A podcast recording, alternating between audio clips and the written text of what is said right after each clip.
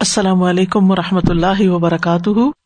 نحمد ونسلی علیہ رسول کریم اما بعد، فاعوذ باللہ من الشیطان الرجیم۔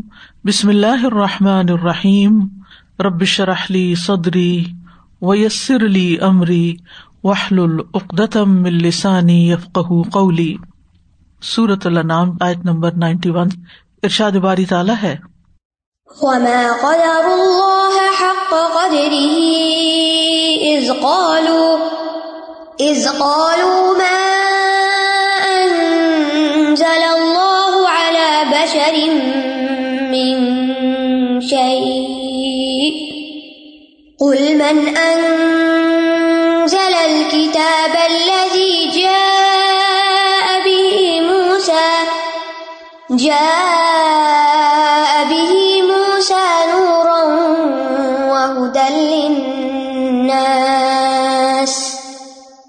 تجعلونه قراطيس تبدونها وتخفون كثيرا.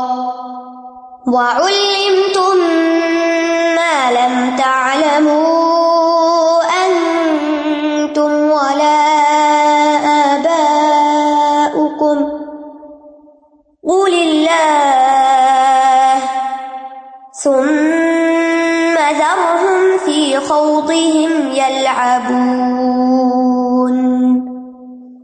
انہوں نے اللہ کی قدر نہ کی، جس طرح اس کی قدر کا حق ہے۔ جب انہوں نے کہا کہ اللہ نے کسی انسان پر کوئی چیز نازل نہیں کی، کہہ دیجیے کس نے وہ کتاب نازل کی جو موسا علیہ السلام لے کر آئے، جس میں لوگوں کے لیے نور اور ہدایت تھی، جسے تم ورق ورق بنا دیتے ہو۔ تم اس کا کچھ حصہ ظاہر کرتے ہو اور بہت سا حصہ تم چھپا جاتے ہو۔ اور تم وہ سکھائے گئے ہو جو نہ تم جانتے تھے اور نہ تمہارے آبا و اجداد کہہ دیجیے اللہ نے نازل کی، پھر انہیں چھوڑ دیجیے وہ اپنی بحث میں کھیلتے رہے وما قدر اللہ حق قدری ہی انہوں نے اللہ کی قدر نہیں کی، جیسا کہ اس کی قدر کا حق ہے۔ یعنی انہوں نے اللہ تعالی کی عظمت کا، اللہ تعالی کی بڑائی کا احساس نہیں کیا، اس کی معرفت کا حق ادا نہیں کیا۔ جب انہوں نے یہ کہا کہ اللہ نے کچھ بھی کسی انسان پر نہیں اتارا۔ یعنی اگر تم لوگ یہ سمجھتے ہو کہ اللہ نے کوئی چیز انسانیت پر نازل ہی نہیں کی، تو پھر من انزل الکتاب الزی جا بھی موسا وہ کتاب کس نے اتاری ہے جو موسا علیہ السلام کے پاس آئی؟ قدر کا لفظ جو ہے یہ قدر سے ہے۔ قدر کا مانا ہوتا ہے اندازہ کرنا، کسی چیز کی اصل حقیقت جاننا، اس کی معرفت حاصل کرنا۔ تو یہ کون تھے جنہوں نے اللہ کی قدر نہیں کی؟ اس کا ایک مانا تو یہ کیا گیا ہے کہ یہ مشرقین مکہ ہے کہ انہوں نے رسولوں کی آمد کا، کتابوں کے نازل ہونے کا انکار کیا۔ اور یہ کس بنا پر تھا کہ انہیں اللہ تعالی کی صحیح پہچان ہی نہیں تھی؟ اگر اللہ کی پہچان ہوتی تو پھر وہ ان چیزوں کا انکار نہ کرتے۔ یعنی جو شخص اللہ تعالیٰ کو جانتا ہی نہ ہو، پہچانتا ہی نہ ہو، وہ کیا جانے گا کہ اللہ سبحان تعالیٰ نے بندوں پر کیسی کیسی مہربانیاں کی ہیں؟ ان کو کس کس طرح سے گائڈ کیا ہے؟ تو حق کا قدری ہی، جیسا کہ اس کی قدر کا حق ہے۔ یعنی جیسے اللہ تعالی کی تعظیم کرنے کا حق ہے، انہوں نے اللہ کی تعظیم نہیں کی۔ جس طرح اللہ کی معرفت حاصل کرنے کا حق ہے، انہوں نے معرفت حاصل نہیں کی۔ جس طرح اللہ تعالی کی صفت بیان کرنے کا حق ہے، اس طرح انہوں نے اللہ کی صفت بیان نہیں کی۔ اور اسی طرح وہ اس بات پر ایمان نہیں لائے کہ اللہ تعالیٰ ہر چیز پر قادر ہے، وہ رسول بھی بھیج سکتا ہے، وہ کتابیں بھی نازل کر سکتا ہے۔ تو جو شخص ایمان نہیں رکھتا، گویا دوسرے لفظوں میں وہ اللہ کی قدر ہی نہیں پہچانتا، اللہ کی عظمت اور بڑائی کو جانتا ہی نہیں۔ کیونکہ جو اس کو بڑا مان لے، پھر یہ ہو نہیں سکتا کہ وہ اس پر ایمان نہ لائے۔ پھر یہ ہو نہیں سکتا کہ اس کی مہربانیوں کو نہ دیکھ پائے۔ از ما انزل اللہ اللہ بشر من شعی جب انہوں نے کہا کہ اللہ نے کسی انسان پر کچھ بھی نازل نہیں کیا۔ یعنی جو یہ کہتا ہے، وہ اللہ کی تعظیم نہیں کرتا۔ بات یہ کہ کفار مکہ جو تھے، چونکہ پہلے مخاطب تھے قرآن کے، تو ان کے لیے یہ بات بڑی عجیب تھی کہ انہیں میں سے ایک شخص ہو انہیں کے قبیلے کا انہیں کے شہر کا انہیں کی طرح کھاتا پیتا، چلتا پھرتا، شادی بیاہ کرتا۔ پھر وہ ایک دن کہے کہ میں اللہ کا نبی ہوں، اللہ نے میرے پاس کتاب بھیجی ہے۔ تو ان کو یہ بات ڈائجسٹ نہیں ہو رہی تھی، ان کو یہ بات سمجھ نہیں آ رہی تھی۔ تو اس تعجب پر اور اس انکار پر قرآن مجید میں دیگر جگہ پر بھی اس کا ذکر کیا گیا ہے۔ جیسے سورت یونس میں آتا ہے، اکان لنا سے آجبن ان اوحینا الا رجل منہم ان انذر الناس وبشر الذین آمنوا۔ ان لهم قدم صدق عند ربهم۔ کیا لوگوں کے لیے یہ عجیب بات ہے کہ ہم نے انہیں میں سے ایک شخص کی طرف وہی کی کہ لوگوں کو ڈرائیے اور جو لوگ ایمان لائے انہیں خوشخبری دیجیے کہ بے شک ان کے لیے ان کے رب کے ہاں سچا مرتبہ ہے۔ اسی طرح قرآن مجید میں یہ مضمون بھی پایا جاتا ہے کہ لوگوں کو ایمان لانے سے جس چیز نے روکا وہ کیا تھا کہ ابا ص اللہ بشر رسولہ کیا اللہ نے ایک انسان کو رسول بنا کر بھیج دیا؟ لیکن جو شخص اللہ تعالیٰ کو حکیم مانتا ہے، علیم مانتا ہے، خبیر مانتا ہے کہ اس کو ہر چیز کا علم ہے، اس کا ہر فیصلہ حکمت پر مبنی ہے اور اس کی ہر بات درست ہے، تو اس کو تو قبول کرنے میں کچھ مشکل ہی نہیں۔ وہ کسی انسان کو رسول بھی مان سکتا ہے، وہ اپنی ذات کے بارے میں بھی تقدیر کے فیصلوں کو قبول کر لیتا ہے۔ وہ بالقدری خیری و شرری ہی کہیں اللہ کی تقدیر میں تھا اور اللہ کا ہر فیصلہ حکمت پر مبنی ہوتا ہے۔ اللہ کسی پر ظلم نہیں کرتا اور اللہ تعالیٰ جو چاہتا ہے کرتا ہے اور اس کا چاہنا کوئی اندھیر نگری نہیں ہے کہ ایسے ہی اس کو ہم انسانوں کی طرح سمجھ لیں۔ اصل میں ناقدری کرنے کا ایک مانا یہ بھی ہے کہ لوگ اللہ تعالیٰ کو انسان کی سطح پر لے آتے ہیں اور اللہ سبحان تعالیٰ کی بھی لمیٹیشن سمجھتے ہیں اور اللہ تعالیٰ کا علم یا حکمت اور ان چیزوں کو انسانوں کے ساتھ کمپیرزن کرنے لگتے ہیں۔ اگر انسان اللہ کو بڑا مان لے اور اس کی ہر صفت کو کامل صفت سمجھے اس کے اندر کمال سمجھے، تو پھر تو اللہ تعالیٰ کے کسی بھی فیصلے پر کہ وہ جس کو چاہے نبی بنائے، جس پہ چاہے کتاب اتارے، نہ کوئی حیرانگی ہو سکتی ہے، نہ کوئی اعتراض ہو سکتا ہے، اور نہ ہی اس پر انکار ہو سکتا ہے۔ کل من انزل الکتاب الدی جا ابھی موسا یعنی تمہیں محمد صلی اللہ علیہ وسلم کے اوپر نازل کی ہوئی کتاب پر اعتراض ہے، تعجب ہے، اور انکار ہے کہ نہیں، اللہ نے اتاری نہیں۔ تو یہ کوئی پہلی دفعہ تو نہیں ہوا اس سے پہلے علیہ السلام کے پاس بھی کتاب آئی اور وہ اچھی طرح جانتے تھے کہ یہود ان کے پاس آیا کرتے تھے اور یہود کے ساتھ ان کے تعلقات بھی تھے کہ وہ علیہ السلام کو مانتے ہیں، ان کی کتاب کو مانتے ہیں۔ تو آپ ان سے پوچھیے کہ جو کتاب اللہ کے نازل ہونے کے منکر ہیں، وہ پھر اس بات کا کیا جواب دیتے ہیں کہ علیہ السلام پر کتاب آئی تھی یا نہیں؟ اگر وہ کہتے ہیں کہ نہیں آئی تھی تو اور بات ہے، لیکن اگر وہ کہتے ہیں کہ ہاں علیہ السلام پر تو کتاب آئی تھی، تو پھر محمد صلی اللہ علیہ وسلم پر بھی آ سکتی ہے۔ سمپل سا جواب ہے۔ اور تم بھی جانتے ہو یعنی اہل مکہ تم جانتے ہو۔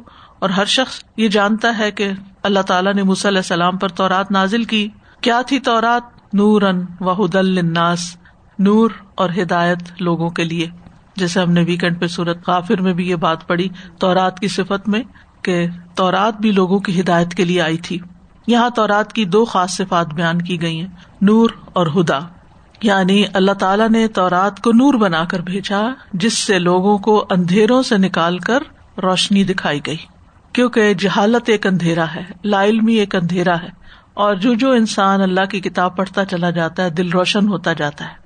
تو تورات بھی اس معنی میں لوگوں کو جہالت کے اندھیروں سے، کفر کے اندھیروں سے، شرک کے اندھیروں سے، غم اور دکھ کے اندھیروں سے روشنی کی طرف لانے والی کتاب تھی۔ اور دوسری طرف ہدایت بھی۔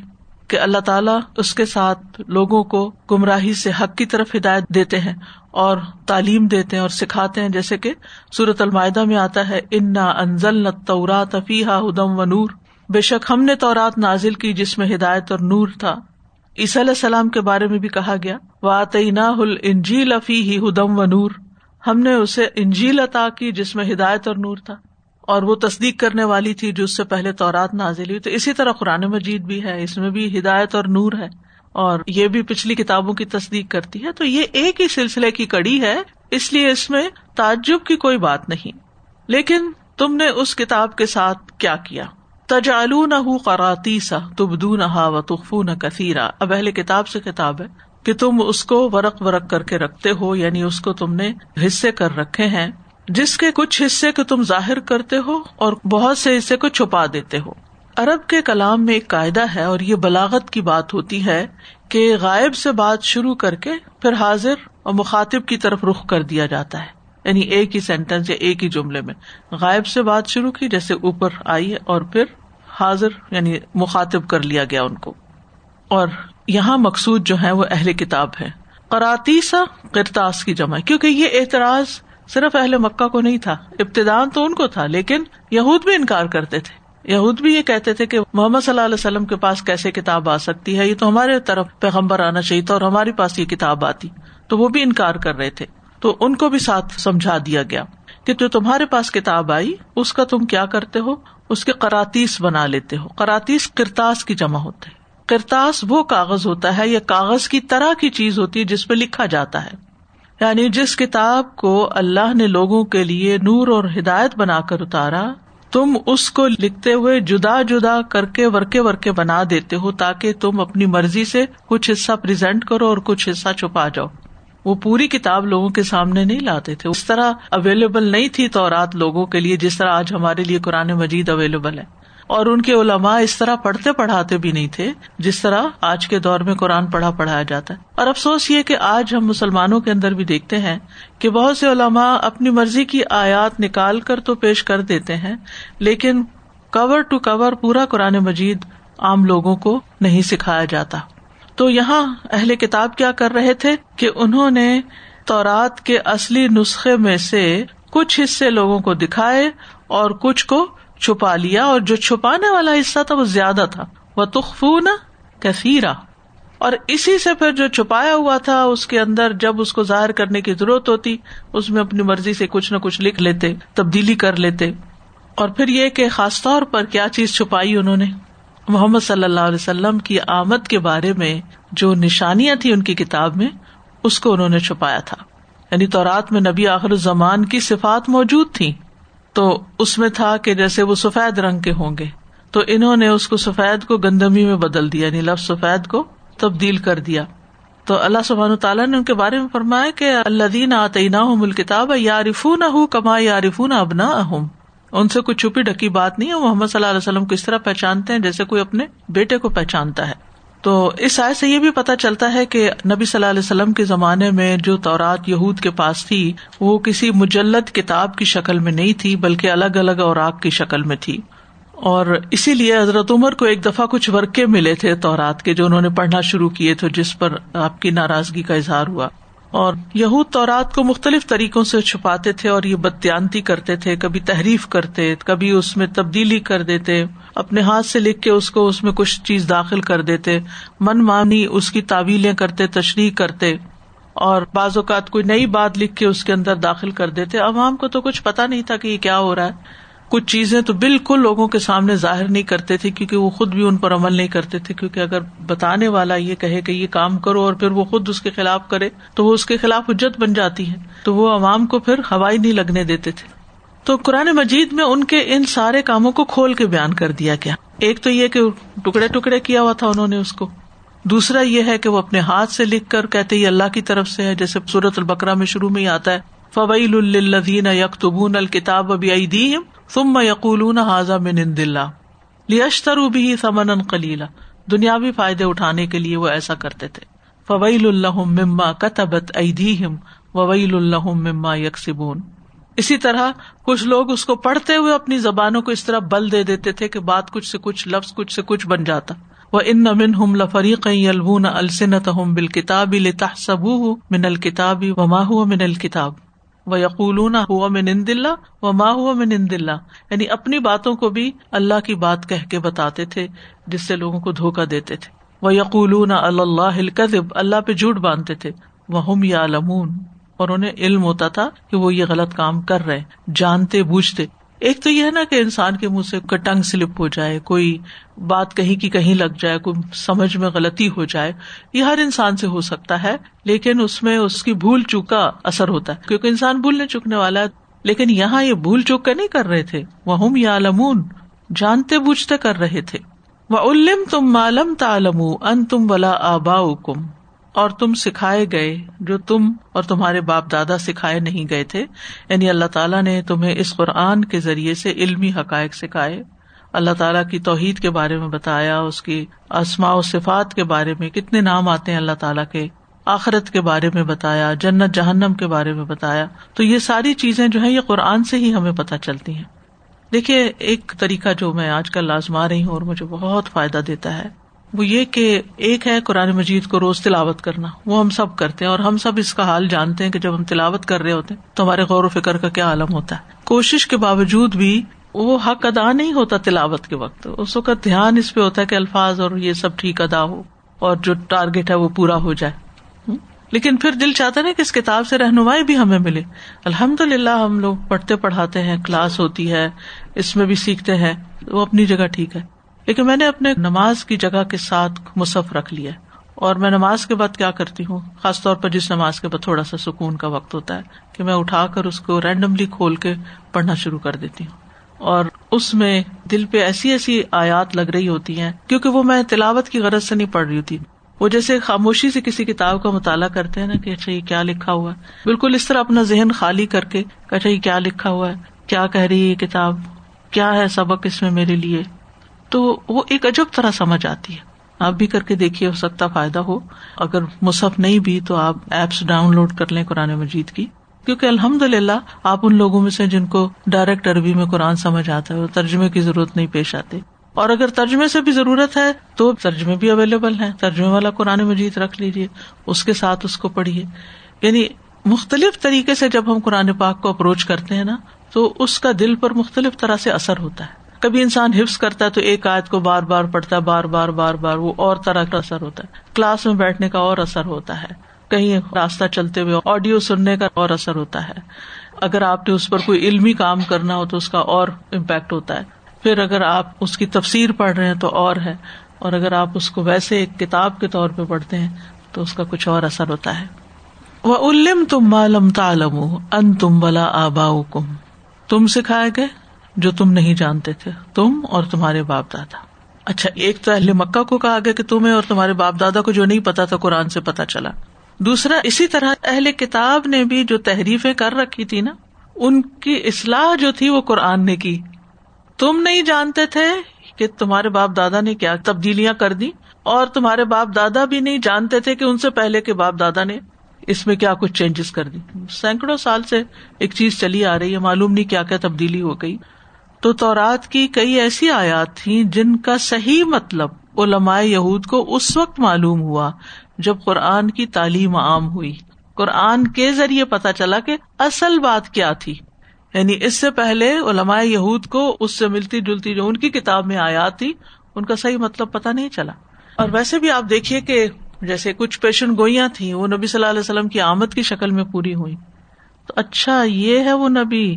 یہ ہے وہ کتاب جس کا ذکر ہماری کتاب میں ملتا ہے۔ تو تمہیں اب وہ باتیں پتہ چل گئی کہ جو تمہیں پہلے نہیں پتا تھی اسی طرح اہل کتاب جو جو کچھ کر رہے تھے کتاب الہی کے ساتھ، جس طرح کی ٹیمپرنگ کر رہے تھے، وہ بھی قرآن نے آ کے کھول کے بتا دیا۔ جو چیزیں انہوں نے اپنے لوگوں پہ حرام کر دی تھی حالانکہ وہ حرام نہیں تھی وہ بھی قرآن نے کھول کے بتا دی۔ کل تعام کان ہل بنی اسرائیل اللہ حرم اسرائیل اللہ نفسی من قبل تنزلت تورات تو اسی طرح کچھ چیزیں اہل کتاب پر ان کے غلط کاموں کی وجہ سے حرام کی گئی تھی لوگوں کے مال ناحک کھانے کی وجہ سے حرام کی گئی تھی تو اس کا بھی ذکر کیا۔ پھر اسی طرح قرآن مجید نے بنی اسرائیل کے اکثر قصے بیان کیے۔ ان نہاد القرآن یقص اللہ بنی اسرائیل اکثر اللہ فی اختلفون بے شک یہ قرآن بنو اسرائیل پر اکثر ان کی وہ باتیں بیان کرتا ہے جن میں وہ اختلاف کرتے ہیں یعنی کہ ان کے اختلافات کو بھی کھول کے بیان کر دیا۔ قل اللہ کہہ دیجیے کہ اللہ ہی نے یہ سب اتارا، سکھایا۔ تم در فی خوز یل ابون پھر ان کو چھوڑ دیجیے یعنی آپ حق بات بتا دیجیے اس کے بعد چھوڑ دیجیے یہ اپنے خوز میں، اپنے بحث مباحثے میں کھیلتے رہے لگے رہے بحثیں کرنے۔ بال کی کھال اتارنے تو زر ہم کا مطلب ہے اترک ہوں چھوڑ دیجیے ان کو۔ خوش کا لفظی مانا ہوتا ہے پانی میں اترنا اور اندر چلے جانا۔ اچھا ذرا تصور کیجیے آپ میں سے اگر کچھ لوگ ڈائیونگ جانتے ہیں یا تیرنا جانتے ہیں، تو آپ نے دیکھا ہوگا کہ جب انسان پانی کے اندر جاتا ہے تو اس کی آنکھوں کو کچھ نظر نہیں آتا۔ یعنی پانی آگے آ جاتا نا آنکھوں کے جب۔ تو اس کو دکھائی نہیں دیتا۔ اللہ یہ کہ وہ پورا انتظام کر کے کچھ گوگلز وغیرہ لگا کے ایسی جائے، وہ ایک الگ بات ہے۔ تو خوض ہے گہرے پانی میں اتر۔ جب آپ گہرے پانی میں ڈبکی لگاتے ہیں، اندر جاتے ہیں، تو آپ کو کیا نظر آئے گا؟ کچھ نظر نہیں آئے گا۔ تو فی خوز یعنی اپنی بحث میں کہ ان کو پتا کچھ نہیں اندا دھند، بس ہاتھ پاؤں مار رہے ہیں، ادھر کی بات ادھر کر رہے ہیں، یا لابون کھیل رہے ہیں، کیونکہ عام طور پر ڈائیونگ کیوں کی جاتی ہے؟ کھیل تماشے کے طور پر یعنی کہ ایک اسے کہتے ہیں اسپورٹ ہے۔ تو مطلب یہ ہے کہ پھر اگر یہ حق بات کو قبول نہیں کرتے اور بحث مباحثے میں پڑے رہنا چاہتے ہیں تو انہیں پڑھنے دیں۔ جیسے صورت توبہ میں بھی آتا ولا انسا التحم لقول ان ماکن نخوز اب اگر آپ ان سے پوچھے تو ضرور کہیں گے، ہم تو صرف بحث اور دل لگی کر رہے تھے، ہم تو ایسی ہی بس باتیں کر رہے تھے۔ تو مطلب یہ ہے کہ وہ اللہ تعالی کے بارے میں بغیر علم کی باتیں کرتے ہیں، دین کو کھیل تماشا بناتے ہیں۔ اللہ رحم کرے، آج کچھ مسلمانوں کا بھی یہی حال ہے۔ وہ ایسے فورمس پر بیٹھ جاتے ہیں قرآن کے اوپر ڈسکشن کرنے۔ نہ قرآن پڑھا ہوتا ہے، نہ کبھی انہوں نے کچھ سمجھا ہوتا ہے، نہ عربی زبان جانتے ہیں۔ قرآن مجید کی کوئی آیت لے لیتے ہیں آؤٹ آف کانٹیکٹ اور بیٹھ کے اس کے اوپر وہ باتیں کرتے ہیں۔ اور اعتراض کرتے ہیں۔ ریسنٹلی ایک کلپ کسی نے مجھے بھیجا کہ کلب ہاؤس پہ کچھ لوگ بہت ہی فضول قسم کی گفتگو کر رہے تھے قرآن مجید اور دین وغیرہ کے بارے میں۔ یعنی زبان پر بھی انسان نہیں لا سکتا۔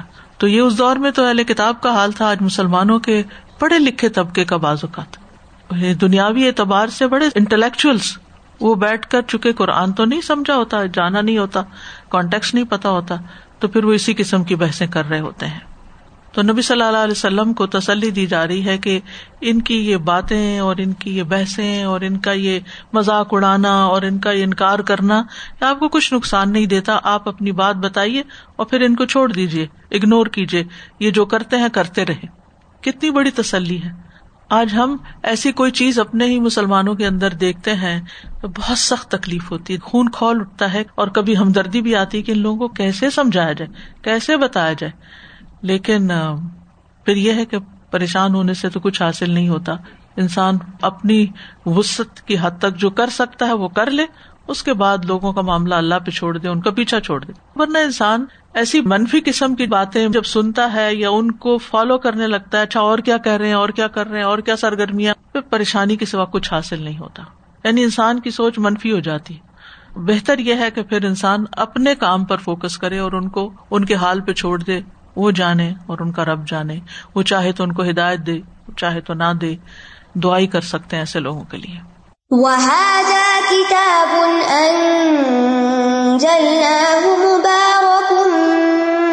مصدق الذي مصدق الذي بين يديه ولتنذر أم القرى ومن حولها۔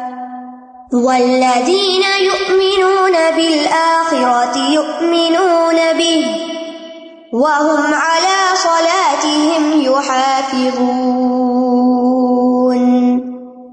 اور یہ کتاب جسے ہم نے نازل کیا بہت برکت والی ہے، تصدیق کرنے والی ہے اس کی جو اس سے پہلے ہے، اور تاکہ آپ اہل مکہ کو اور ان کو جو اس کے ارد گرد ہیں انہیں ڈرائیں۔ اور وہ لوگ جو آخرت پر ایمان رکھتے ہیں، وہ اس پر ایمان لاتے ہیں۔ اور وہ اپنی نمازوں کی حفاظت کرتے ہیں۔ وہ کتاب انزل نہ ہو مبارک اور یہ کتاب یعنی قرآن مجید انزل نہ ہو ہم نے اسے نازل کیا ہے۔ مبارک بہت برکت والی۔ قرآن مجید کے نزول کے لیے کبھی لفظ نزل نہ آتا ہے، کبھی انزلنا آتا ہے، کبھی نزلہ آتا ہے، کبھی نزلہ بھی آتا ہے۔ تو جیسا کہ آپ جانتے ہیں، نزلہ کا مطلب تو تھوڑا تھوڑا کر کے اتارنا۔ انزلہ کا مطلب ہوتا ہے ایک دم اتارنا۔ تو ایک دم اتارا گیا ساتویں آسمان سے، آسمانی دنیا پر، بیت العزت میں۔ اور پھر اس کے بعد حسب ضرورت تیئیس سال کے اندر تھوڑا تھوڑا کر کے اتارا گیا۔ تو دونوں چیزیں اس میں آتی ہیں۔ تو حاضہ کتاب ان انزل نہ ہو یہ کتاب جسے ہم نے نازل کیا۔ یہاں پھر پیچھے کی آیت کے ساتھ کنیکشن یہ ہے کہ وہاں جو لوگ یہ کہتے تھے کہ اللہ نے کسی انسان پہ کچھ نازل نہیں کیا، اس کا جواب دیا جا رہا ہے کہ یہ ہم نے نازل کیا۔ اللہ تعالیٰ نے اس کو اتارا ہے۔ پہلے تو سوال کر کے ان سے کہا گیا کل من انزل الکتاب الزی جا بھی موسا ان کو جھنجھوڑا گیا اور اس کے بعد دوسری دفعہ ان کی بات کو جٹلایا گیا وہ کتاب ان انزل نہ ہو مبارک. ان اور یہاں پر کتاب کے ساتھ مبارک کا لفظ بھی آیا کہ برکت والی کتاب ہے۔ مبارک وہ چیز ہوتی ہے جس سے بہت سی خیر و برکت حاصل ہو، بہت سی بلائی حاصل ہو۔ یعنی قرآن مجید ایسی کتاب ہے کہ جس سے انسان کو دنیا اور آخرت دونوں کی خیر نصیب ہوتی ہے۔ یہ بات ہم تجربے میں بھی دیکھتے ہیں اور اس بات پر ہمارا یقین بھی ہے، ایمان بھی ہے کہ اللہ تعالیٰ نے فرمایا ہے تو سچ ہی فرمایا ہے۔ اور آخرت میں بھی انسان کو اس سے بہت خیر و بلائی ملے گی۔ اگر وہ اس کتاب کے اوپر ایمان لاتا ہے، اس کو پڑھتا پڑھاتا ہے اور اس سے تعلق قائم رکھتا ہے۔ اگرچہ کتاب کے اور فائدے بھی بتائے گئے ہیں کہ یہ نور ہے، ہدایت ہے، رحمت ہے، شفا ہے، ذکر ہے، بہت سی چیزیں ہیں۔ لیکن یہاں خاص طور پر برکت کا ذکر آیا ہے۔ جس چیز میں برکت ہوتی ہے، اس کے اندر دو چیزیں ہوتی ہیں۔ ایک یہ ہے کہ اس میں خیر ظاہر ہونا اور صرف ظاہر نہ ہونا، بلکہ اس کا بڑھنا اور زیادہ ہونا۔ یعنی مبارک وہ چیز جس میں خیر ظاہر ہو جائے، خیر پائی جائے اور پھر برکت یعنی وہ خیر بڑھتی جا رہی ہے۔ دوسرا یہ کہ اس خیر و بھلائی کا قائم رہنا، سبحان اللہ۔ یعنی ایسی اور کون سی چیز ہوگی کہ جس سے انسان کو یہ فائدہ حاصل ہو؟ کہ نہ صرف یہ کہ خیر و بھلائی حاصل ہوتی ہے، بلکہ وہ خیر و بھلائی بڑھتی ہے، زیادہ ہوتی ہے، قائم رہتی۔ یعنی ایک تو یہ کہ خیر میں کثرت زیادہ ہونے کے معنی، جو پہلا معنی بتایا میں نے یعنی خیر میں کثرت اور خیر کا قائم رہنا۔ جب تک انسان اس کو تھامے رکھتا ہے، وہ خیر ساتھ رہتی ہے۔ ہاں اگر آپ کتاب چھوڑ دیں، جو چیز آپ کے لیے روشنی کا سبب ہے لائٹ آف کر دیں، تو آپ اندھیرے میں آ جائیں گے۔ لیکن اگر آپ نے اسے آن رکھا ہوا ہے، تو آپ کے لیے نور ہی نور ہے۔ جیسے زمین کے بارے میں آتا ہے نا وہ جا الفیحا رواسی بن فوقہ و بارہ کا فیحا کہ زمین کے اندر اللہ نے برکتیں رکھی ہیں، ہماری یہ جو زمین ہے، جس پلانٹ پہ ہم رہتے ہیں۔ تو اس میں آپ دیکھیے کہ ہمارے لیے اسباب معاش بھی ہیں۔ اس میں سے جو کچھ اگتا ہے، کیسی برکت ہے نا؟ آپ دیکھیے، ایک دانا ڈالتے ہیں تو وہ کتنا دیتی ہے؟ سات سو دیتی۔ یہ ہے برکت۔ آپ اتنی سی ایفرٹ بھی لگاتے ہیں نا، قرآن پاک کے ساتھ تھوڑا سا بھی آپ کا کنیکشن ہے نا، تو آپ کو اس کی خیر ملنا شروع ہو جائے گی۔ اور جب تک آپ یہ تعلق قائم رکھیں گے وا تسیم بحب اللہ جمیان پکڑ کے رکھیں گے، تو یہ خیر صرف آئے گی نہیں، جاری رہے گی، بڑھے گی۔ یعنی اس خیر میں دن ب دن اضافہ ہوتا چلا جاتا اس لیے اس کتاب کو سینے سے لگا کے رکھنا چاہیے۔ اس سے جدا نہیں ہونا چاہیے۔ آپ دیکھیے کہ پھر وہ جو بیج ڈالتے ہیں نا زمین میں، اس سے کچھ نکلتا ہے۔ پھر اس بیج کو ڈالتے ہیں، پھر اس سے کچھ نکلتا ہے۔ یعنی یہ ہے دوام۔ یعنی کہ زمین نے ایک دفعہ اگایا، بس تھک گئی، بند، ختم ہو گیا۔ نہیں۔ پھر پھر پھر، جو وہ دیتی ہے ریپیٹڈلی دیتی چلی جاتی ہے۔ تو اس کتاب سے بھی نسل در نسل خیر نکلتی چلی جاتی ہے۔ سما او رسن الکتاب الدین استفی نامن عبادنا ومن ظالم النفسی ومن ہم مختصد ومن ہم سابق بالخیرات بزن اللہ اسی طرح بارش کو مبارک پانی کہا گیا ہے۔ اور اس کا مشاہدہ آپ سب نے کیا ہوگا۔ اگر بارش کا پانی اکٹھا کر کے انڈور پلانٹس کو بھی دے دیں تو ان کا بھی رنگ بدل جاتا ہے۔ باہر تو بدلتا ہی ہے۔ تو اس میں کوئی شک ہی نہیں ہے کہ قرآن ایک بابرکت کتاب ہے۔ اپنی تاثیر میں بابرکت ہے۔ اور دین اور دنیا دونوں کی بھلائیاں اس کے ذریعے آتی ہیں۔ آپ برکت اس کی دیکھیے۔ ایک حرف پڑھتے ہیں، آپ دس نیکیاں مل جاتی آپ کوئی اور کام کرے اس میں دس نیکیاں کمائیں۔ یہ اس کتاب ہی کی شان ہے۔ کوئی دنیا کی کتاب پڑھنے سے آپ کو ہر حرف پہ دس نیکیاں نہیں ملتی، لیکن اس کے پڑھنے سے ملتی ہیں۔ ایک تو پڑھتے ہی نہیں، ایک لفظ تو کم از کم پڑھتے ہیں۔ پھر اسی طرح اس کتاب کے اندر جو عقائد کی اصلاح ہوتی ہے، احکامات ہیں، حلال حرام کا پتہ چلتا ہے، آداب مینرز بتائے گئے ہیں۔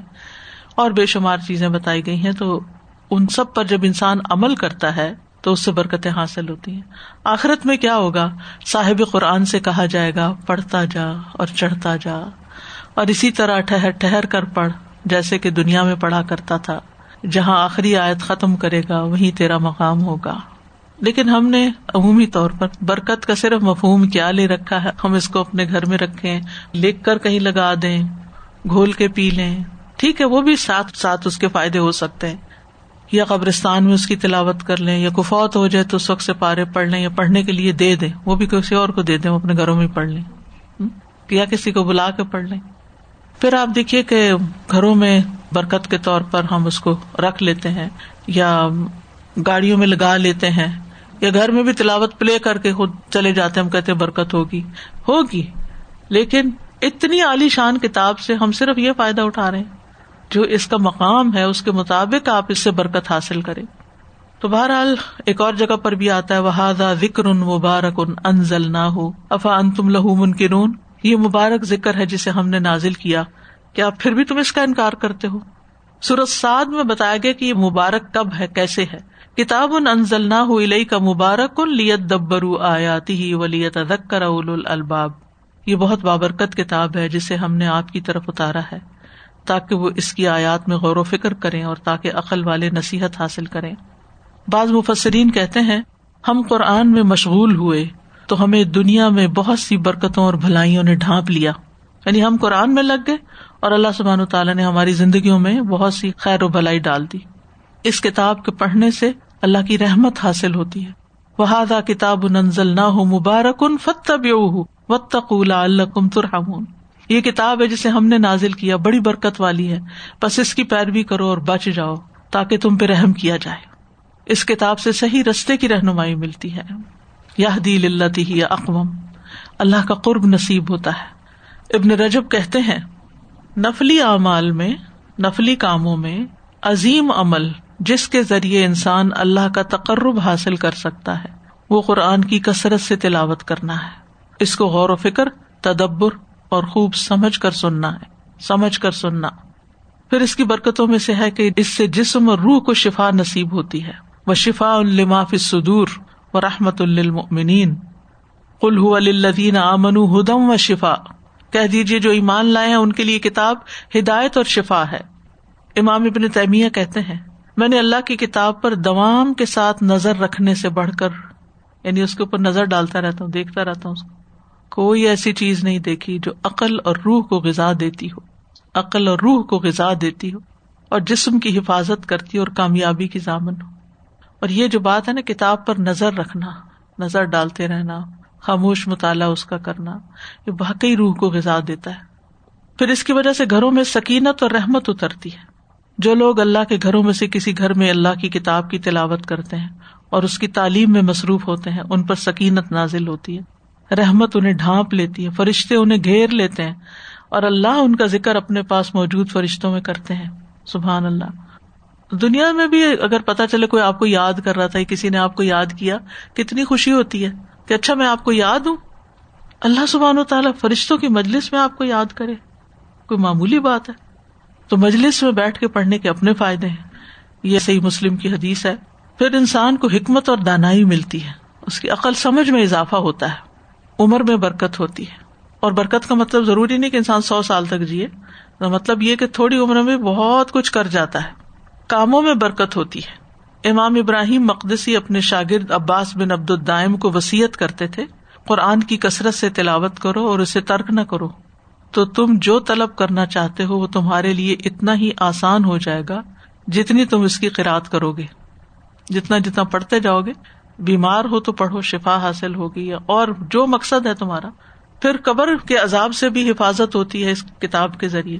حدیث میں آتا ہے موجم الاوسط میں آدمی کو جب اس کی قبر میں لایا جاتا ہے، تو فرشتہ اس کی سر کی طرف سے آتا ہے یعنی عذاب دینے کے لیے۔ تو تلاوت قرآن اس کو دور کر دیتی ہے۔ سامنے سے آتا ہے تو صدقہ پیچھے کر دیتا ہے اس کو۔